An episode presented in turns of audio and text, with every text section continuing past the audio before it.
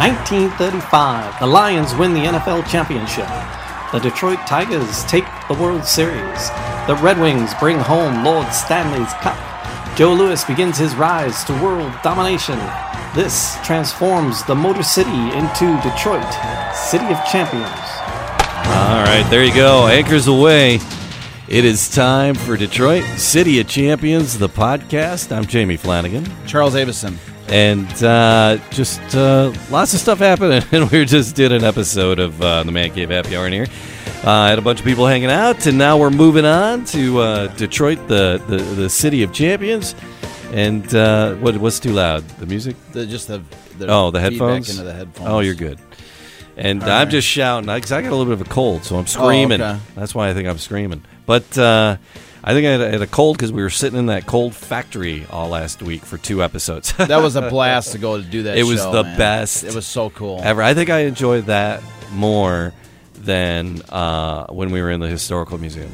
Yeah. Oh yeah. totally. Roger was great. Uh, The, yeah, uh, because I think Roger made it. Yo, totally. uh, Roger so was. I learned a Yeah. ton, Yep, man. Yep. And um, in the having Miss America 10 in the background was like the coolest thing. Like Literally just to reach behind you Yeah, and touch the boat that right we were there. talking about Yeah. as it was happening. That was so fun to do. Uh, but the uh, Miss America story, uh, Miss America 10, her story is not done. No, no, we're just getting rolling on that. We just yeah. got to drop her in the water, and we're like looking at those engines and those four engines, and he's like talking about how he was laying on the floor and mapping it out. He goes, "No, we'll put them end to end." And they're like, you can't And do that he because gonna be like putting a bomb in an egg crate. He goes, "Ah, what's? I'm the one strapping it to my yeah, back. I'm the so one that's got to do it. I got to drive it." And I was thinking, I was putting the notes together for tonight's show. I was like, like I was like, oh shoot, there's there's so many. There was a couple of just an unbelievable quotes and like uh, you know like like the the genesis of the idea for the Miss America 10. Right. And I, I was like, it. should we revisit? Should I bring those quotes back for today just to make sure that you know whoever's listening to this show hears it? It's like Mm-hmm, we can't because we got even more awesome quotes and stuff to talk about tonight. Right. And so, but so if you haven't, if you didn't listen to last week's show, you got to go back and listen to it because it's got some great stuff for like the genesis of the Miss America 10, like the reasons for it coming into being, the engines, all that stuff. Um, that you know, the, the one of the greatest like like hymn like uh hymns of praise, like Mm-hmm. poems ever, like J. Lee Barrett talking about like God of Vulcan, you know, the Vulcan God of you know, met, you Yeah, know yeah. forged, you know, created these engines. And whatever. They're Yeah. just like the greatest little poem. So we, we don't have time to talk about all that, that again. The- You know, I would like, like I say, it's the coolest Yeah. thing. So if you didn't listen to last week's show, you got to go back and listen to the genesis just- of the yeah. um, of the of the engine, you know, of the boat, the idea, and everything. But uh, it's because we're moving right along today. Yeah, Episode sixty three, the Madman's Dream. the madman's dream. Yep, we've already kind of alluded to it last week when we said the Madman's Dream was the Miss America ten. Yeah. but so but not. but it's just such a cool title. I was like, I couldn't help it. I want to make sure everybody reckon because that's what they called this boat. Right. The Miss America ten. The nickname of it was the Madman's Dream, and we talked about the genesis of it, like I say last week, and why it was called the Madman's Dream. But today it plays a central role, so that's why I wanted to make sure that the, the you know episode titles that. So. Yeah, well, he was like, "You're gonna blow yourself up. What are you doing?" Yeah. So so things are you know things are getting crazy. It's uh, 1931 rolling into 1932, All right. and uh, we talked about like so you know Miss England two. You know Gar Wood to his you know Gar Wood in the previous you know the previous year 1931 had gotten beat in the first heat by the Miss England two. Um, you know this is a, the the the English you know British are comp- are absolutely dedicated to bringing back the Harmsworth Trophy Yeah. to England, and Yeah. the Miss America. So the Miss England two wins the first heat, which was like incredible to all. This first race that Gar Wood had lost, and then the second heat they rebuilt the boat and everything. And then uh, and Gar Wood ends up, you know, the, there's engine problems for the Miss England Miss England two, and Gar Wood. So you know Gar Wood wins, but you know it was like eh, you know there was there, they had the Yankee they called it the Yankee trick, Yeah. which was kind of one of the things that gave rise to Gar Wood's nickname as the Gray Fox of the Algonac, Yeah. which is where he like acted like he was going to beat uh, Kaye Don to the line, and Kaye Don Yeah. tried to catch up with him, and they both got disqualified, and Gar Wood's other boat, boat made it around the track. And so, like, there's, you know, so this, so there's all kinds of things that are under the scenes, and they're like, you know, Yeah. we had a better boat, Mm-hmm. you know, we we should have won this race. You know, they you know they were for they had a year to sort of uh, you know, you know, be like we got we got jobbed if you Yeah, know we yeah. got you know, you know to say like we didn't you know we're we're gonna beat them this next you know race the next time we're challenging them again for sure and they took a page out of Gar Wood's book because the Miss America 9 Uh-huh. the only reason it had any chance whatsoever against the superior Rolls Royce engines uh, you know the uh, Rolls Royce engines that they created for the Miss England 2 was that the Gar Wood had, had added superchargers to the two engines Yeah. and and you know added a little bit more juice but it, it just in a, just the tail of the tape you had uh, the Miss England 2 had 3600 horsepower the Miss America 9 had 3200 so it was you know it was it was not anywhere it wasn't I mean it was somewhat close but that was only maxing out the two engines and so the, so in 1932 the English are you know the um, Gar Wood sort of leads off the year in January with uh, he takes the Miss America 9 across a measured mile in Florida to he, he, he takes it a couple times to, to, and he sets the he breaks the world record he breaks K, you know the Kaye Don's world record Wow. and so he takes the world record back. Uh, Gar Wood does, and then the English, uh, they're they you know they're they learning their lesson from Gar Wood adding superchargers to his engines. Uh-huh. They supercharged the engines for the Miss England three, so now they've got a new boat. They've got new engines. I mean, it's the same same basic engines, but they add super, superchargers. So they increase. The, so they the Miss England three increases to four thousand horsepower. Oh, boy. Which is which dwarfs the Miss America nine, which again is thirty two hundred. So that's when we were talking about all the stuff that went into creating the Miss America 10, which was Gar Wood knew he's not going into the to the to the in 1932. He's not going into racing. I'm not going to a gunfight with a knife. Exactly, Right? and so that's what leads to this. He's saying, you know, to the madman's dream, which is like they can't. Incre- the, the, eh, there's no increasing the the amount. You know, like the, the the there's no more tweaking the engines to get any more juice Those- out of these them. two engines, you're max. Yeah, we're maxed out. So the only thing to do is to tether them together and make one giant, you know, f- with four engines and make two ridiculously huge engines Oh that all function as one. You know, Right. that have you know two completely different engines, and that's why it was the madman's dream because you're tethering two engines together to create one super engine. That's Like. I know that's what they're, they're like. Well, it, it does it. yeah, how do you tie these Who engines thought- together? Well, Gar Wood yes. thought. Yes, Gar Wood work. thought of it. Would thought thought it would work, but who would? You know, it, it, it does sound dangerous. Yes, because the main thing that the main danger part is the tethering of the engines Yeah. to get them to function as one, and that's that that's that the you know the rod that goes in between them. That when the thing's firing, like I'm not the biggest you know knowledgeable about engines, but when you but you know in order you know the the, the you know the, the the main drive shaft that pumps it all has got to be functioning as one thing. It's got and that's really the core component. That's the- strength of the entire engine because if they're all if you got that much muscle turning that turning that rod, Yeah. that rod's got to be made of like adamantium steel, like you know Wolverine's claws, in order to in order to so it doesn't rip apart. And that was good. As we're going to see, that's going to be what turns out to be one of the biggest issues Oh, because and so so anyways um yeah so uh, the miss america 9 gar wood sets the record and then the miss england 3 with these new supercharged uh, rolls-royce engines shortly thereafter in february in loch lomond, loch lomond scotland um takes so it goes from 111 miles an hour which is gar wood's record to 119 miles an hour which Oh. is uh, you know 119.82 miles an hour which is the uh, miss england 3 Yeah. so he dwarfs Gar Wood's um, you know speed on water, and you know again issues the challenge for the 1932 Harmsworth in Detroit, and so they're like we're coming back for it, and this time we're going to win. So. Um, so again, so the Miss America. So one of the things we didn't talk about in the last week's show about the Miss America 10 was that this boat was going to be it was so big, which we saw with this just an absolutely ridiculously large boat. I mean, this thing is a, for a speedboat, it's just monstrous huge. and um and so and so anyways one of the things though was that the the the the, the horsepower behind this thing you know it ended up being 6400 horsepower when it was done so we said once again a comparison miss england 3 4000 horsepower miss america 10 6400 so like this is a next level but so, but it's to in order to to make to, you know the problem is that you're using a wood boat Yeah. so when the so as we talked about in the very you know I think the first episode is the goal was to get the boat out of the water onto its plane, Right. Which is a flat bottom on Yeah. the back of the boat. The problem was is that so they're they were like, well, wood would never take the punishment of this of the of the energy that this thing can take of Yeah, that this thing's going through the out. water. Like it'll just strip the the bottom of the boat off of it. Right. So they're so they're like so the only thing that they, they can do is make the plane made of metal. So the entire the entire goal was is to make the, the the plane on the bottom of the boat made of metal and to get it to plane so that it would ride on that plane when it was hitting that 126 or whatever miles an hour it was going to be hitting. So it had to ride on the plane. That was the entire thing. If it didn't ride on the plane, then it was, you know, what I mean, it, it, it was too much drag in the water. And so, and so, anyways, that's the goal. And so, and also, of course, to keep those, you know, keep the engines tethered as one. And so, um, and so we also mentioned last week, the, you know, the test driving when they test drove, we did a this, uh, um, uh, um, so like you know that to uh, that when they test drove this thing, it's this thing is running. You know, as- far as uh, fuel efficiency, you know, it's sort of a modern day topic. Fuel efficiency.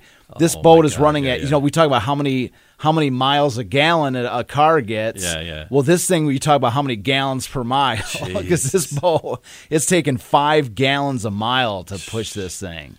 Which is like you know what I mean like this is the only vehicle I've ever I think I've ever heard of is about how many gallons per mile Oh, you Lord. get the other way around. you Yeah. know? So, anyways, that's where this thing is at. So, um, so so anyways, uh, uh, um, so they so they take the boat out for a test run, Mm-hmm. and the and the boat. So, and I think we read that quote last week. The boat is not opened up t- t- uh, at full throttle during the test run. So they're like, okay, um, uh, um, hold on one second. Let me take a look at. It. So, uh, so anyway, okay, yeah. So so the so we did. I think we did read that that quote. Um, so the so the boat. That's right. We did read the quote.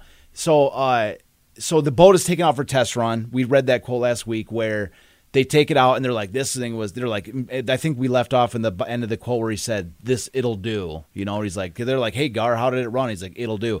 But one of the things we didn't talk about was is that they didn't open it up to its max limits. They Right. just they took it out for a for a test drive to make Yeah. sure everything was functioning and then so so then they took it out and then what they found out was so nine days um, prior to the race which is after that first test run they take the boat out and they say let's max it out and see what it can do Yeah. and so when they take it out nine days prior to the race they take it out and they push it up to its max capacity and all the connecting rods and the engines all snap Oh, jeez. so the whole thing basically is just, uh, I mean, it can it just limps back to. Shore. I don't even know if they. I think they had to get towed back to shore. But so it is, and this is nine days prior to the race. So in true Gar Wood fashion, Rip it apart rip it. Let's there. rebuild Let's this bad boy. Worst. So I I have my notes say. from the nuts and Yes, bolts up. worst possible scenario is as all four engines had to be removed, torn apart, rebuilt with new custom rods in time for the boat to be tested again. Jesus. Right? So they have nine days to do it. So, um, so yeah, so worst possible scenario because they have the engines have to be, you know, the the rods that connect them have the engines have to be torn apart, new rods, custom rods, you know, with a whole new type of metal or something or other put in there so that's where we get to like sort of the first quote that I want to read. Um, and again, we, the J. Lee Barrett quotes are so great. Like, Yeah. you know, I, I, usually for I think for all the other subjects, we read little quotes here and there. Yeah. Some of these ones we've been reading are a little bit more extensive, but just it's just because they're so I so good. They're he's one of the most amazing writers. And I said this before the the, the Speedboat Kings book. I've read a lot of history books, but the Speedboat Kings Yeah. is one of my. It doesn't even matter what subject you're talking about. He's just one of the best. He puts you right there. And we've got a couple of really good quotes to, read today, and this is the first one.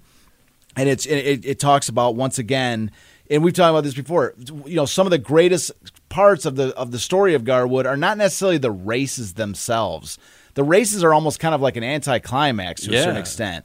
It's the efforts that it takes just to get the boat in the water and in time for the race and ready to go. And then it's like the fact that the boats even finished the race is a huge thing compared to every other component he's ever had. Like all these opponents, their boats half the time don't even finish the race Yeah. because the engineering is so flawed.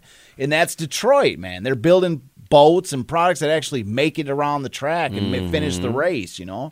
So, anyways, um, so anyway, so now that you know all this takes us into the first, like I say, quote I want to read. J. Lee Barrett, of course, and uh, this is talking about the effort, you know, you know all the things that went into, uh, you know, getting this bolt ready nine days prior to the race. And, and I'll tell you this: so we've got really two giant quotes to read, and all of the stuff we're about to read takes place. This is what's so interesting. It takes place within a twelve day span. Okay. twelve day span. Okay, keep that in mind so um so anyway so this this is nine days prior to the prior to the race so uh So right here, men of lesser mettle would have surrendered would have surrendered the trophy to the English without a battle. Again, talking about the fact that the rods broke in the boat and that they have to tear this thing apart. So I'm going to start over.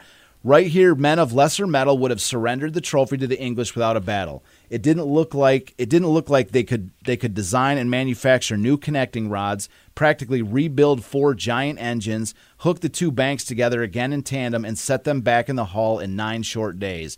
But they did. For six days and six nights, Wood's men and the Packard engineers worked. For six days and six nights, they didn't get home for one meal. For six days and six nights, they caught what snatches of sleep they could beside the engines. They wouldn't quit. On the third day before the race, the engines were ready. They were rushed back to Algonac. It was a full two days' job to set them back into the hull. For nine solid days, these men had worked, Wood and Johnson among them. No one but Wood's men and the Packard men knew about this. Few, very few, know it to this day. This isn't luck, it's work. Johnson and Vance Smith drove the Miss America 10 from Algonac across Lake St. Clair to Wood's Grayhaven home at Detroit the day before the race. Vance Smith was at the wheel, Johnson, as usual, at the throttles. A strong east wind was cutting diagonally across the bow of the boat, sifting the, sifting the strong benzol gases into the cockpit of Johnson's side. About halfway across the lake, Vance turned to look at Johnson. His head and one arm were leaning over the side as though he were studying something there in the water. His left hand was clutching the throttle. Vance was anxious. Was there something wrong with the boat? Why didn't Johnson move? Vance tapped his riding mate on the shoulder. Still, Johnson didn't move. He was out, cold, unconscious from the sharp benzol gases that diagonal wind was sweeping to Johnson's side of the cockpit. Vance turned the tenth sharply to the left, headed the bow straight into the wind so that Johnson would get to the clean, fresh air on his side of the boat. Then Vance stood up in that in that bounding boat and worked on Johnson. He thought the man was dead. His body was limp, nerveless, senseless. For 10 minutes for 10 minutes Vance worked on his man out there alone in the middle of Lake St. Clair. Not another boat was in sight. And he worked fast. Come on, kid, he kept saying. They can't do without you in this race. Orlin, Orlin, for hell's sake, man, come on. Vance couldn't hear his own words over the roar of the engines, but he could see Johnson breathing. He knew the man was living and he was getting air now. The gas is sweeping the other the other way. It was 10 minutes before Johnson spoke. He said, "What happened, Vance? Where are we?" Then he smiled. Guess guess I was out, huh? So so this is the third How many time. times has he almost died? Near death. Just driving Yes. this boat. Yes, throat slit in one And story. there's no dead man. There's no dead man switch on this. No. He was out cold. Yeah. And still full throttle. Yeah, so one Oh one story, God. J- Orlin gets his throat slit by a board, gets his jugular exposed, pronounced dead on the shore, makes it through it. Another story, the boat explodes in Italy, ends up flying up 100 yards into the air, landing on his face or something, and, you know, bring him onto the dock. They took him to this whole dramatic scene where they did take him by boat to the hospital and all this. Survives. Here, he inhales benzol and is out for 10 minutes from fumes of benzol fumes. And here, you know, benzol? Benzol fumes. I don't even know what that is, but exactly. But it sounds It sound can't be. You good. should not be breathing It's it. like it's like huffing. I mean, and you're talking about these massive engines spewing it into Oh your my face. God, yeah. I mean, this is toxic stuff we're talking about here, and he's out for ten minutes and somehow comes out of it like. I mean, that's what I'm saying. Like, this is the third time. You know, this guy is a third time. He's like almost dead. So any, so yeah, so th- so this is you know this is the lead up to you know to this race. So um so uh so following this they th- there was they uh there so following this situation what they realized during these test runs was that the metal plane on the bottom of the boat Yeah. was not planing. Oh, so the boat was so they had so they, they it was a they ran a dozen tests Yeah. eh, like this where they're driving across Lake St. Clair testing the plane out trying to get the boat up on its plane and a dozen times they could not get this boat to plane and they would take it back to the where you know the, the warehouse readjust the plane take it bow it back out on the river five gallons a mile you know and it's and it didn't plane again and they would take it back rework the plane mm. take it back out on the river you know, it, when it still wouldn't plane. Okay, so they do this. And they say this in a J. Lee Barrett a dozen times. They try to fix the metal plane on the bottom of this boat, and a dozen times it fails. And so they ran out of time. They they ran out of time, and so they're so they're going into the race at seven. You know, this is they ne- they never got it to plane going into the race and Okay. against Kaye Don on the morning of, on, on this morning. So So it's so the morning of the race. So so now the next quote we're going to begin with is the morning of the race, and this is like some of my favorite writing of J. Lee Barrett. Like oh, we're boy. literally leaving into like some of the greatest, like you know, some of the greatest writing he has to say. Yeah. So this is the morning of the race, and so the first quote we're going to read is J. Lee Barrett waking up and, and he's just describing what he sees on the river. Okay, because this is like you know this race is so massively hyped. We talked about the last race being Yeah. One of the largest you know sporting events in human history. I think we made a pretty decent case a couple episodes ago Sure. for that race being. I mean, there was you know over five hundred thousand people at that race. Yeah. that's a it's a it's an. It, I mean, we we could easily make a case for you know one of the largest sporting events in human history with that race, and now we're getting into this one, which is a rematch with even bigger stakes. And so this is Bigger Jay Lee. Barrett's sort of take on that. So that so that, so here again, Jay Lee Barrett, Speedboat Kings. The 1932 race for the trophy on Lake St. Clair was run at 7 o'clock in the morning. The officials agreed on the change. They felt that the water would be smoother at sunrise than at sundown. It wasn't, at least not for the first heat. Always in the background of my memory will hang the dim tapestry of these miserable hours before the race started. When I stepped out into that dark morning at 5 o'clock, I felt sure there would be no race, no spectators, nothing. A pitiless cold rain was driving down, and I knew that the course would be a would be a sea of whitecaps. I felt like I was a lone figure of the night, standing thin and gaunt and cold against the black sky. I stepped into my car and drove down to the lake. I can't quite tell the feeling that swept through me at what I saw. Probably a thousand stabbing, bobbing, disappearing lights out across the lake, moving in an almost endless string toward a common goal the Harmsworth course. I knew what that meant, and I was amazed. They were the boats, canoes, rowboats, dinghies, cockleshells, sailboats, cruisers, yachts, runabouts, loaded to the gunwales with part of the race mad crowds that throng to see these races every year. From a black from a black wind broken sky the rains came, and through that dim night the drenched pageant moved across an angry sea like a specter. I couldn't help but fear for the safety of those people. They'd never get out into the higher waters of the lake without a wholesale tragedy. And we, the officials, the members of the race committee, were responsible. We had changed the course to Lake St. Clair to avoid possible disaster. And here before my eyes were 1,000 crowded, storm tossed boats converging upon the Harmsworth course from all directions. This possibly was a disaster of a more wholesale kind than we had ever dreamed. There wasn't anything we could do, not now, and yet I couldn't help feel a tiny catch in the throat. It was a ghastly testimony of the hold these races have on the popular mind. I was a little proud that I had a small hand in staging this giant spectacle. I don't know how it was done. It seems miraculous now that not one fatality occurred. But when dawn broke and this curtain went up for the first act of this Harmsworth drama in 1932, they were there, a thousand boats anchored around the rim of the course, waiting. Many of them were so loaded down with their human cargoes that the dangerous deep water was even now licking over their gunwales. Not only that, when the first faint streaks of light began to pick their way out of the east, we saw the shoreline banked solid with humanity for miles. They had driven, walked, pedaled, and skated their way to the race through all that cold September rain, and they were there now, a black, solid mass, drenched to the skin, but waiting for the starting gun of another Harmsworth battle. What sporting event had, had ever seized on a people's fancy like this? That's it's just poetry. I just yeah, it's I love poetry. this writing. What sporting event in the world had ever seized on a people's fancy like this? Yeah. He's, ta- he's he's we're watching it through his eyes. Yeah. This massive humanity on Yeah. boats, on the shore, on everywhere you can be. They're there to watch in the driving rain into Michigan, September around Lake St. Clair. And then the wakes from the boat The adding more trouble. Yeah, well, he's worried about the the fate of all these people. He's like, there's a, an immense human tragedy was befolding, and he's like, but there was like a sick fascination that I had something to do with the, you know, the whole thing.